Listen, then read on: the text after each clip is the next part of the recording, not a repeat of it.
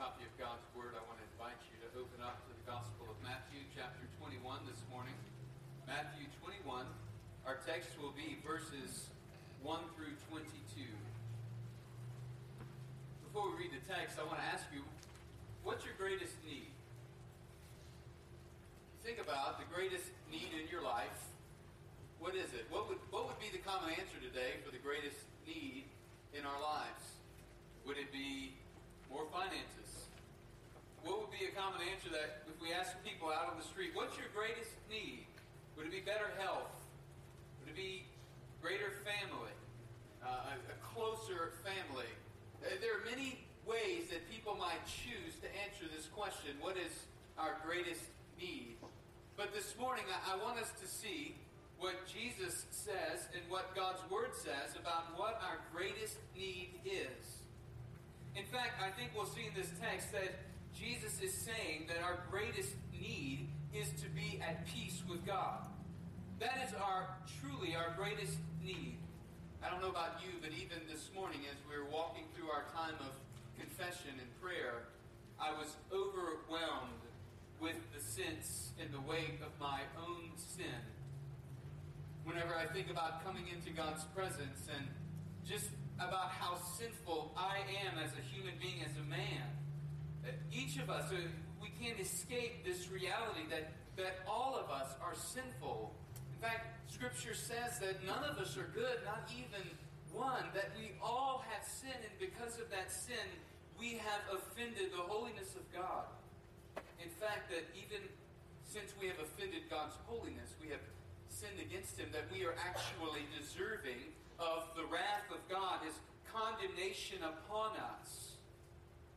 So I would submit to you this morning that our greatest need isn't family, it isn't money, it isn't friends. Our greatest need, our first and primary need, is to be at peace with God.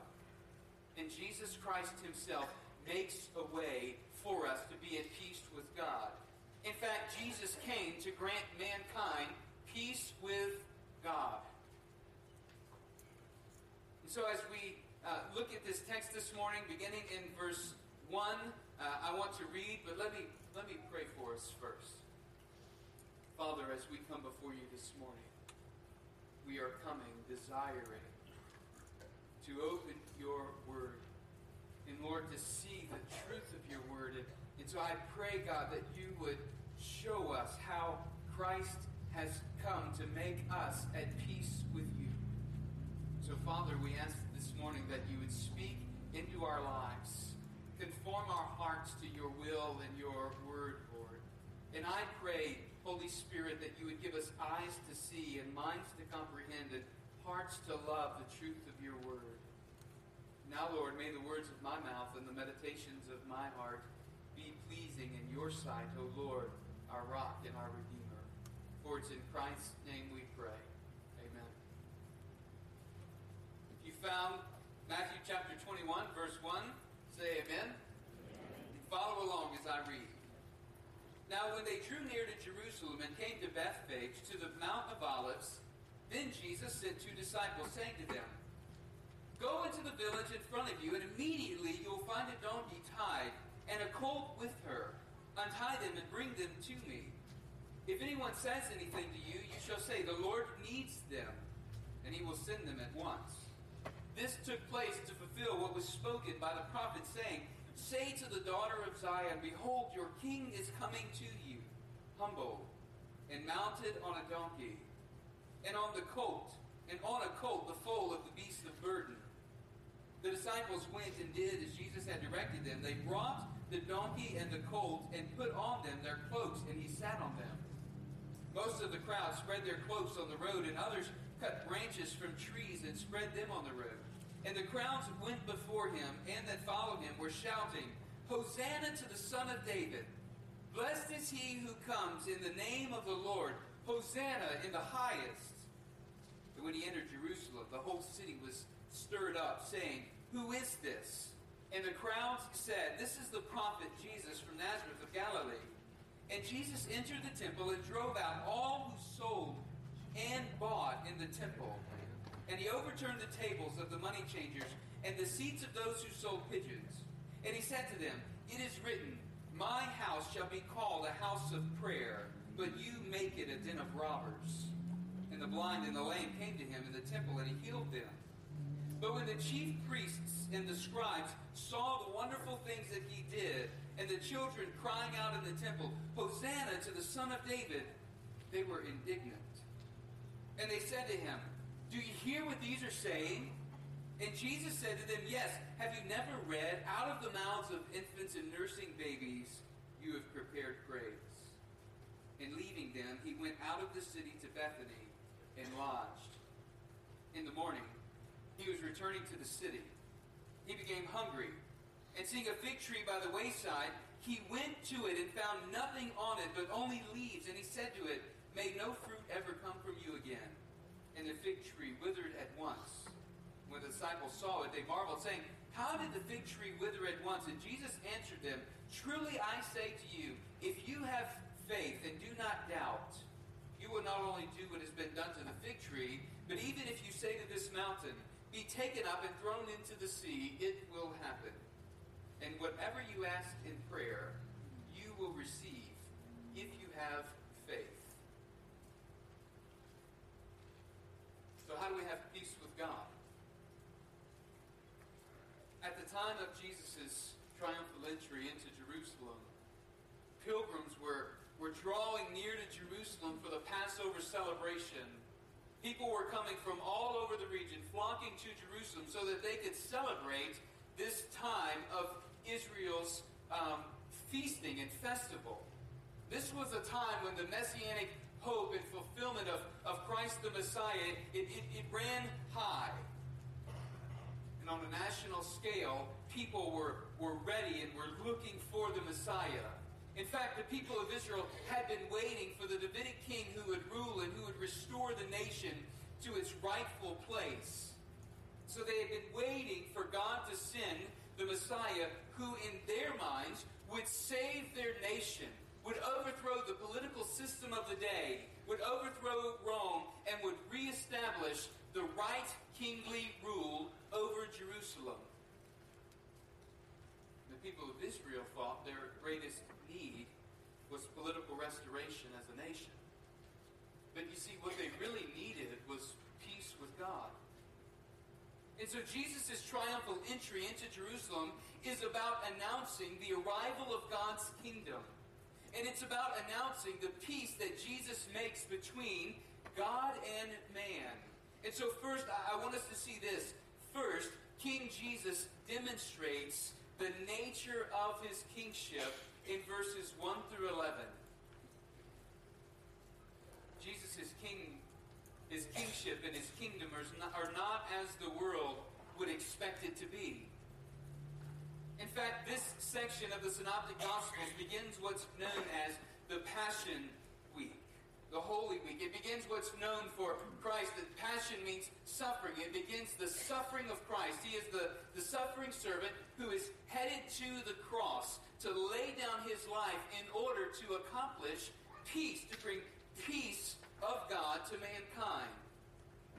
So as the Gospel of Matthew unfolds through chapter 28, we see this portrait of the suffering servant. And the point of King, King Jesus' kingship, it isn't to work to have world domination or to, to, to, to overthrow the political system of the day. The point of his kingship was spiritual domination over the power, the perverse power of sin. That's why in Matthew 9 12, Jesus had said, Those who are well have no need of a physician, but those who are sick. Go and learn what this means. I desire mercy not sacrifice, for I came not to call righteous, but to call sinners. So as Jesus approaches Jerusalem, Jesus is embracing his destiny. He is embracing the cross, that which he is headed toward. So he deliberately acts to display the nature of his kingship. He sends two of his disciples out into the next village ahead of him. And what are they going to do? They're going to secure a colt, an animal, a donkey. In fact, Matthew's the only one that gives us this distinction that they secured two, and they brought the mom and the foal of the mom, the young colt. They brought both back to Jesus. So we read in verses 4 and 5 this took place to fulfill what was spoken by the prophet, saying, Say to the daughter of Zion, Behold, your king is coming to you, humble and mounted on a donkey, on a colt, on the foal of the beast of burden. We read in verse 7 where it says, They brought the donkey and the colt and put on them their cloaks, and he sat on them. There's been a lot of discussion about, well, how did Jesus ride two, two donkeys? But that's not the point here. The point was Jesus was sitting on the cloaks that they had put on the young donkey, on the colt. Jesus is riding on the colt as he's entering into Jerusalem. And I want you to see that he does this for two very significant and specific reasons. The first reason he does it is so that all who have eyes can see that Jesus is fulfilling the Old Testament prophecy about Messiah, how he would come. But the second reason that he does is because his kingship is, is about establishing peace with God. Notice how he enters the city. Notice what verse 5 says Behold, your king is coming to you, humble, right? Humble, and mounted on a donkey. What, what king, what warrior king would ever come riding into the capital city of his nation? Especially on the foal, a, a, a young baby donkey, a, the foal of a donkey. No, no warrior king would do such a thing. And so I want you to see that Jesus is making a specific claim by bringing this donkey and riding this donkey into the city. And that specific claim is his kingship is different. His kingdom is different than any kingdom of the world. It is a kingdom of peace fact, it's set in contrast with what Zechariah 9 9 and 9 10 says. Zechariah 9 9 and 10 says, Rejoice greatly, O daughter of Zion. Shout aloud, O daughter of Jerusalem. Behold, your king is coming to you, righteous and having salvation is he, humble and mounted on a donkey, on a colt, the foal of a donkey. And listen to verse 10. I will cut off the chariot from Ephraim and the war horse from Jerusalem and the battle bow shall be cut off, and he shall speak peace to the nations. His rule shall be from sea to sea, and from the river to the ends of the earth. You see, Jesus is riding on the colt, and it's in contrast to the war horse, it's in contrast to the chariot. His kingship doesn't mean then the absence of war. Instead, Jesus' kingship does one thing it establishes peace between God and humanity. Matthew says he rides in on a beast of burden. And this beast of burden that Jesus rides in on, get this, the beast of burden is carrying the creator of all creation, the, the one who has created the cosmos. This beast of burden is carrying the load of the king of creation on his back. And on top of that, he's carrying the burden of the world's weight of sin. So this beast of burden is carrying Jesus into Jerusalem. And as the scene unfolds, the crowds are growing in their enthusiasm. And so I want you to know this this scene was a tremendous scene. It was one of great worship. People were gathered around the road. They're Picture it in your mind. There are people descending from the Mount of Jerusalem, coming through the Kidron Valley, coming up to the Mount of Olives where Jesus is coming down. And there are also Galileans who are. And so there's, there's a crowd of people behind him, and there's a crowd of people coming out to him. And all of these people, as they're crowding and coming to him, flocking to Jesus, they are shouting. They're shouting, Hosanna, son of David. Blessed is he who comes in the name of the Lord. Hosanna in the highest. These shouts, these, these titles of worship, this acclamation that they are, they are laying tribute before Christ, these shouts are messianic declarations. Hosanna, son of David, Hosanna, as we sung earlier, it means save us now, we pray. Save us, O God. It is a plea to God to deliver And so they are praying, Deliver us. They were crying for deliverance and they were exalting Jesus. Blessed is he who comes in the name of the Lord. That they are declaring Jesus is the one who is representing God and he has come to carry out God's purposes in this world.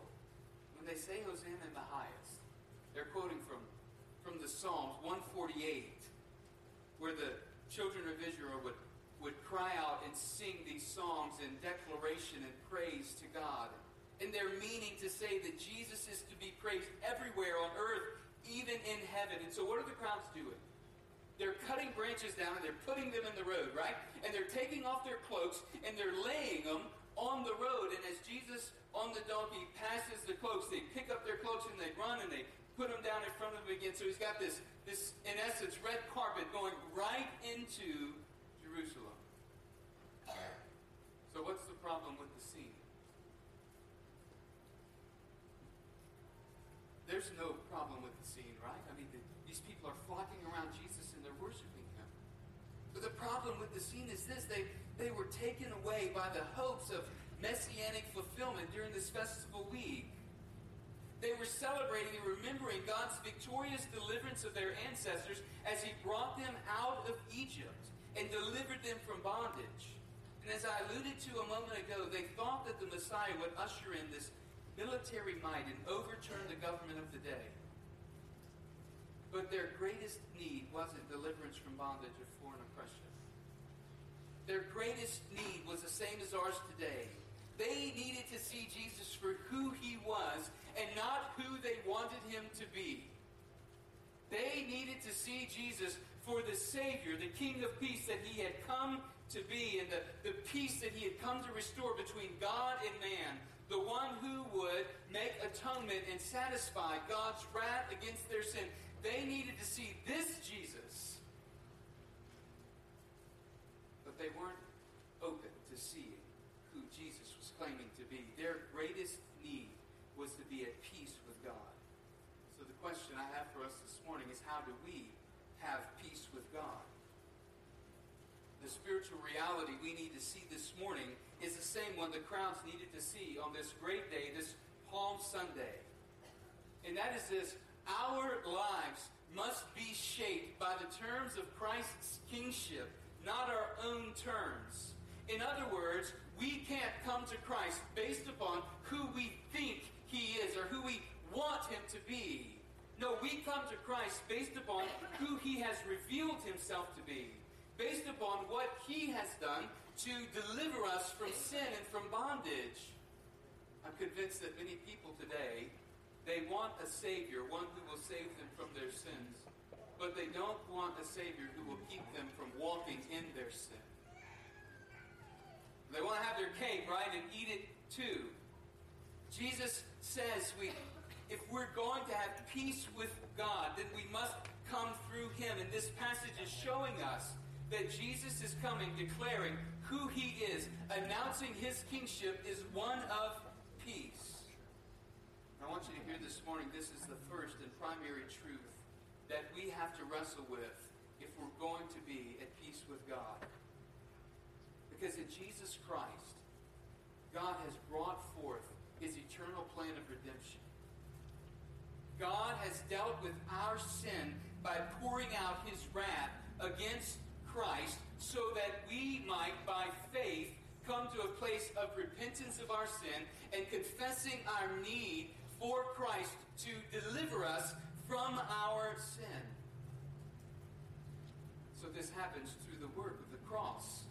Jesus Christ, he has turned his face to the cross, and King Jesus is heading into Jerusalem to embrace this passion, this suffering on the cross.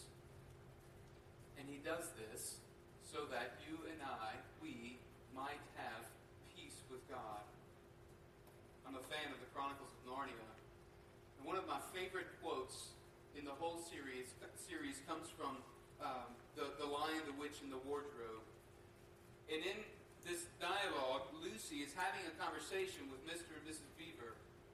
And Miss Beaver says to Lucy, if there's anyone who can appear before Aslan without their knees knocking, they're either braver than most or else just silly.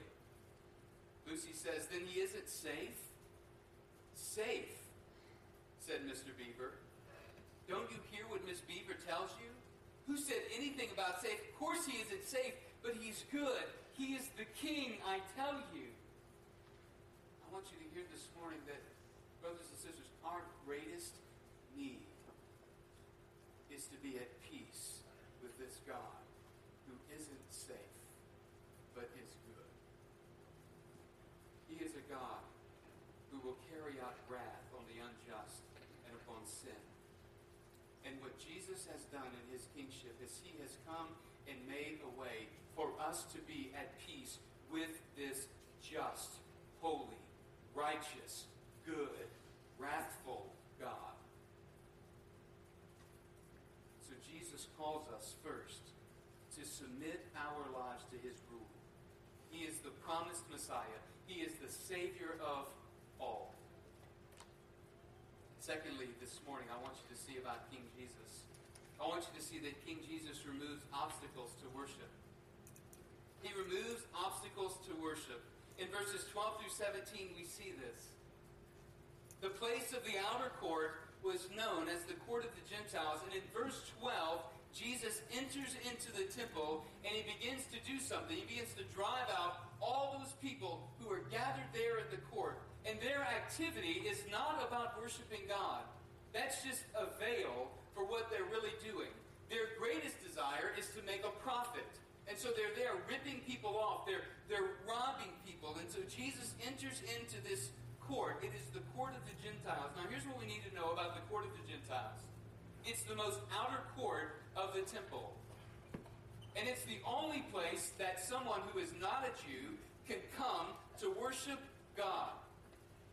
And so all non-Jews who wished to worship Yahweh, the God of Israel, were able to enter into the outer court, but they couldn't go any further. In fact, there were signs that were posted at the um, at the edge of the outer court before you go into the inner court that were written in Greek and in Latin, warning any non-Jew, any Gentile, that they could not go any further into the temple.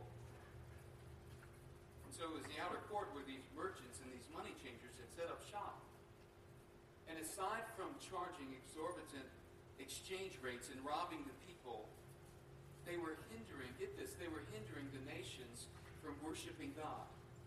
They were actually doing the opposite of what God had called them to do as a people, to be a light to all nations, to represent Him to all nations.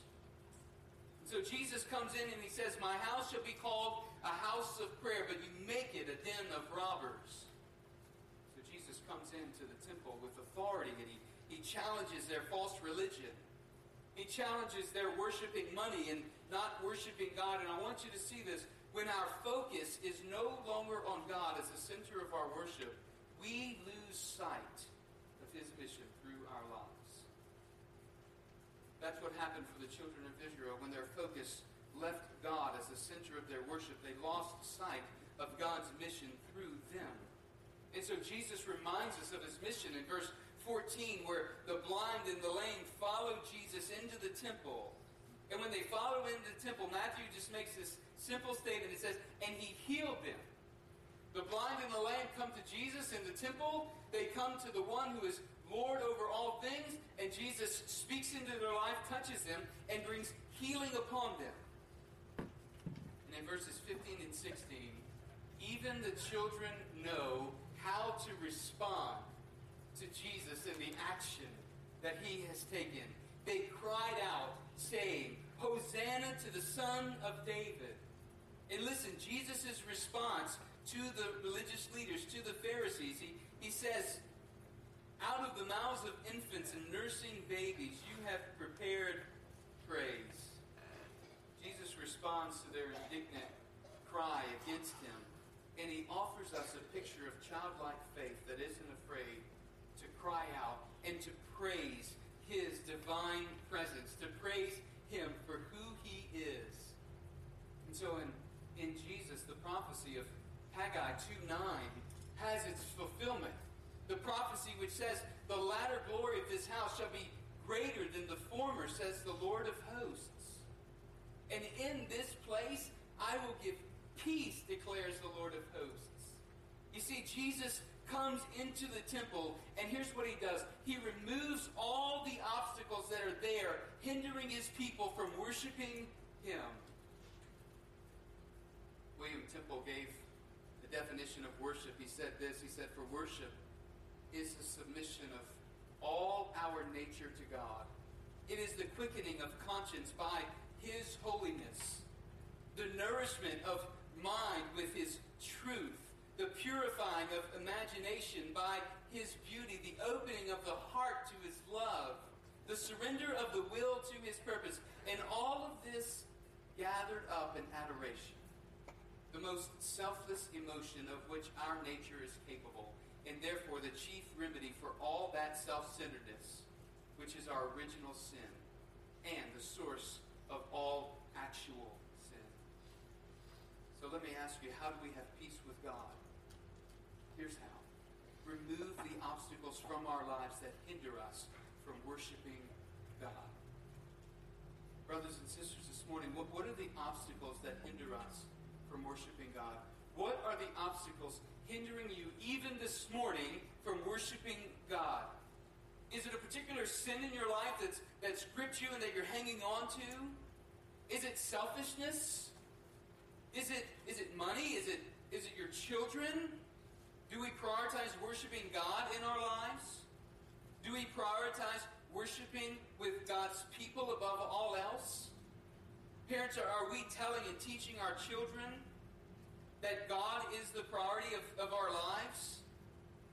When we substitute other things in place of gathering with God's people for worship, what are we actually communicating, parents, to our, our children? Believer, is it, is it your hobbies? Are your hobbies obstacles in your worshiping God? Is it your entertainment that's an obstacle in worshiping God? What are the obstacles that keep us from worshiping God this morning? Is it that you're you're not ready to repent of sin and confess Him as Lord? What are the obstacles that keep us from engaging God's mission of bringing the gospel to the nations? This is what Jesus says in Matthew 28 19, right? He says, As you go, make disciples of all nations. Is it complacency? Is it a, a lack of knowing God's word in our lives that, that keeps us from engaging God's mission and bringing the gospel to the nations? Is it self dependence? Is it love of self rather than love of God? You might be surprised to know that there are approximately 6,000 people groups around the world who are considered unreached or unengaged people. And what that means is 2% of that particular people group, 2% or less, do not have a gospel witness. Less than 2% of those people are actually converted and believe in Jesus Christ. That means the other 98% of the people have no idea. It's not that they've heard and rejected. That's not it. They, they simply have no access to the gospel of Christ. Listen, church, the good news of the gospel beckons us to worship God, beckons us to be the light of the gospel to the nations. And so I want you to think about this. We are all worshipers. The issue isn't, are we worshiping? The issue is, what are we worshiping? I want to challenge us this morning. How do we have peace with God? We have peace with God by removing the obstacles from our lives that hinder us from worshiping Him. The hope of the gospel is that Jesus Christ has made a way for us to come before God and to worship Him. Christ has suffered the cup of God's wrath, and He has restored peace between God and man so that we can be at peace with God.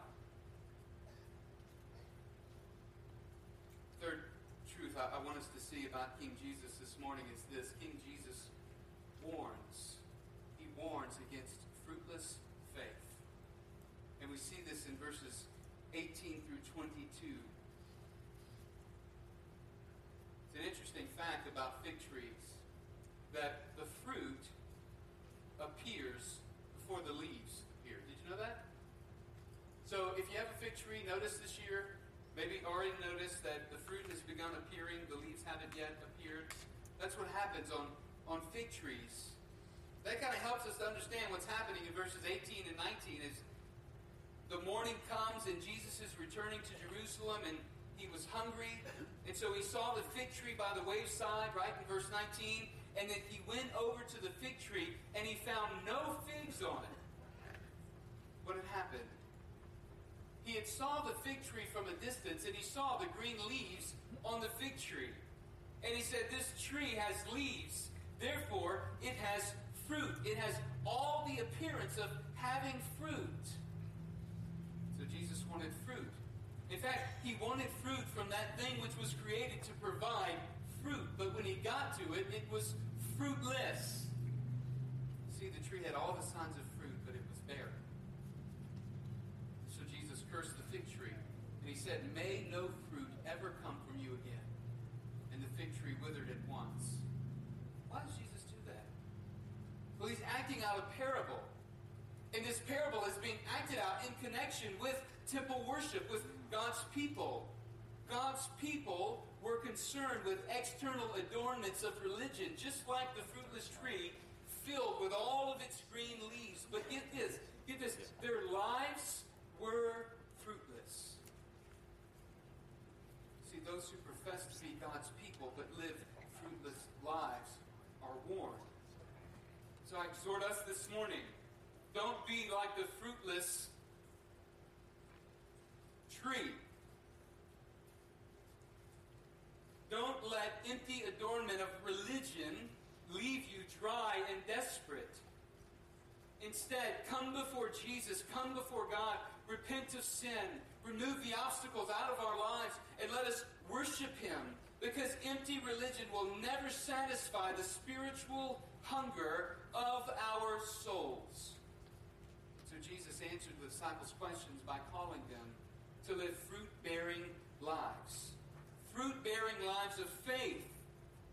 So not only is Jesus king over creation as he curses the fig tree and it withers, we see that Jesus is also king over their lives and king over our lives. Look in verses 21 and 22. And Jesus answered them, Truly I say to you, if you have faith and do not doubt, will not only do what has been done to the fig tree, but even if you say to this mountain, Be taken up and thrown into the sea, it will happen. And listen to this. And whatever you ask in prayer, you will receive if you have what? Faith. Right? If you have faith.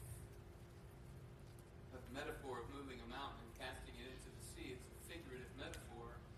We don't see Jesus moving a mountain and casting it into the sea, but Jesus gives us this to teach us and to illustrate for us a spiritual reality. Faith in God moves mountains.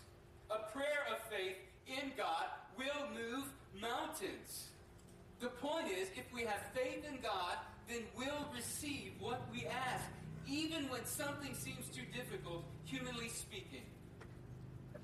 God can move mountains, is what Jesus is saying. And when we come to Him in prayer, by faith, He does this tremendous work. What seems impossible to us is possible with God in prayer. But I want you to see while this promise is certainly for the individual in prayer, it's directed to the community of disciples.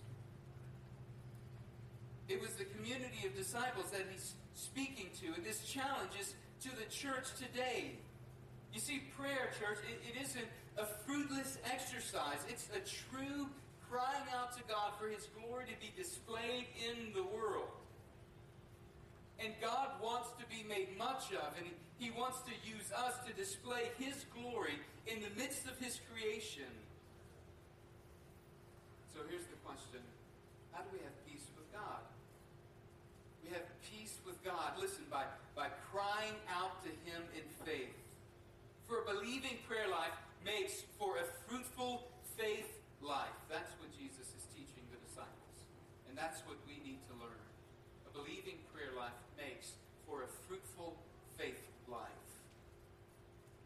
Let me ask you a challenging question. What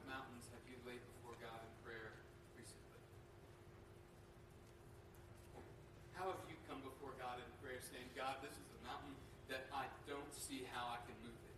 I don't know how to get over it or around it. I don't know how to get past it, but you do. And how many of us, when's the last time we, we've come to God by faith and prayer saying, God, I trust you. I need you to do this. I can't do it. You've got to do it.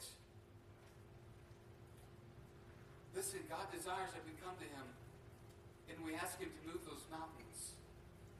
God desires that we come to Him in faith and, and be men and women, believers, a church that is praying by faith. When's the last time that we've been in prayer of the salvation of lost friends or, our or, or spouse or, or, a child? Are, are, we, are we asking God to, to move those mountains? How about the gospel going to the nations or our financial provision in a matter? Are we, are we asking for God to move those mountains? Or are we just hoping that God's going to take care of it? Listen, church, let me challenge us that we must be a people of prayer a people who come to God by faith. A people who are not afraid to come to God in prayer, asking by faith that He will make His glory known and that He will work in the midst of the circumstance, whatever the situation is. How do we have peace with God? Here's how we come to Christ on His terms. First and foremost, we must come to Him knowing that He is the one who has made a way for us to come into God's presence. He is the King of peace who has granted peace for all who believe in Him and by faith repent of sin, confess that He is Lord, and surrender their lives to following His kingship. Secondly, we have peace with God when we remove obstacles in our lives that are keeping us and hindering us from worshiping Him we will not have the peace of Christ in our daily lives, believer, if we are harboring sin in our life, if we are if we are not turning from our sin, as Pastor Drew spoke of earlier, and believing upon Christ, confessing that sin to Him. We must cry out to God. Thirdly, we must come to Him in prayer. We must cry out to God that, that He has the power to work in the midst of our circumstances and come to Him by faith, trusting in Him because a believing prayer life makes for a fruitful faith life. This morning, if you've never come to Christ on His terms, I want you to know that you can come now. You can come to Him by confessing that He is Lord, by repenting of your sin and believing in the work that Jesus Christ has done on the cross. That which we see in this text, He's turning His face toward by confessing sin, repenting of it, and trusting Jesus as Lord, you too can be at peace with God. And it begins with a prayer of confession. And then it's followed up by a walk of faith that bears fruit in one's life. You see, Christ transforms us, and He doesn't just transform us so that we can have eternal salvation. He transforms us so that we might be the light of the gospel to the nations. So this morning, let me encourage us, church. Let us live lives of faith that bear fruit for our glorious God. Let us leave this place this morning celebrating the triumphant entrance of Christ into Jerusalem because what we will celebrate next week is his death, his burial, and his resurrection. And he has given us eternal life and the hope of eternal salvation. Christ has made a way for us to have peace with God so that we are not suffering under the wrath of God, we are beneficiaries of the blessings and the covenant of God. God is gracious and He is merciful. So this morning, let me encourage you, church. Cry out to Him in repentance. Let me encourage you, church, to walk in the joy of salvation. Let us live faithfully. Let us cry out to God with a prayer of faith, trusting and believing that He is the one who can move mountains, who can do all things So this morning, I want to close us in prayer, and I want to invite you to respond. Tell the Lord, rejoice, rejoice in God and what He's doing in your life. Confess those things to Him that you need to confess, repent of them, and then walk in the joy and the fellowship of the Holy Spirit. Let me pray for us, and you respond as the Lord leads. Father, this morning, we thank you for the goodness of Christ our Savior we thank you that Jesus has made a way for us to have peace with you and to come into your presence. We thank you, Lord, that our salvation is not of our own doing, but it is because of the triumphant work of Christ on the cross. And so, Lord, this morning, as we consider how we have peace with you, we thank you for, for Christ and his sacrifice, and we, we pray, God, that you would remove the obstacles out of our life, and, and Lord, that we would be able to come to you by faith and prayer and trust in your goodness. For it's in Christ's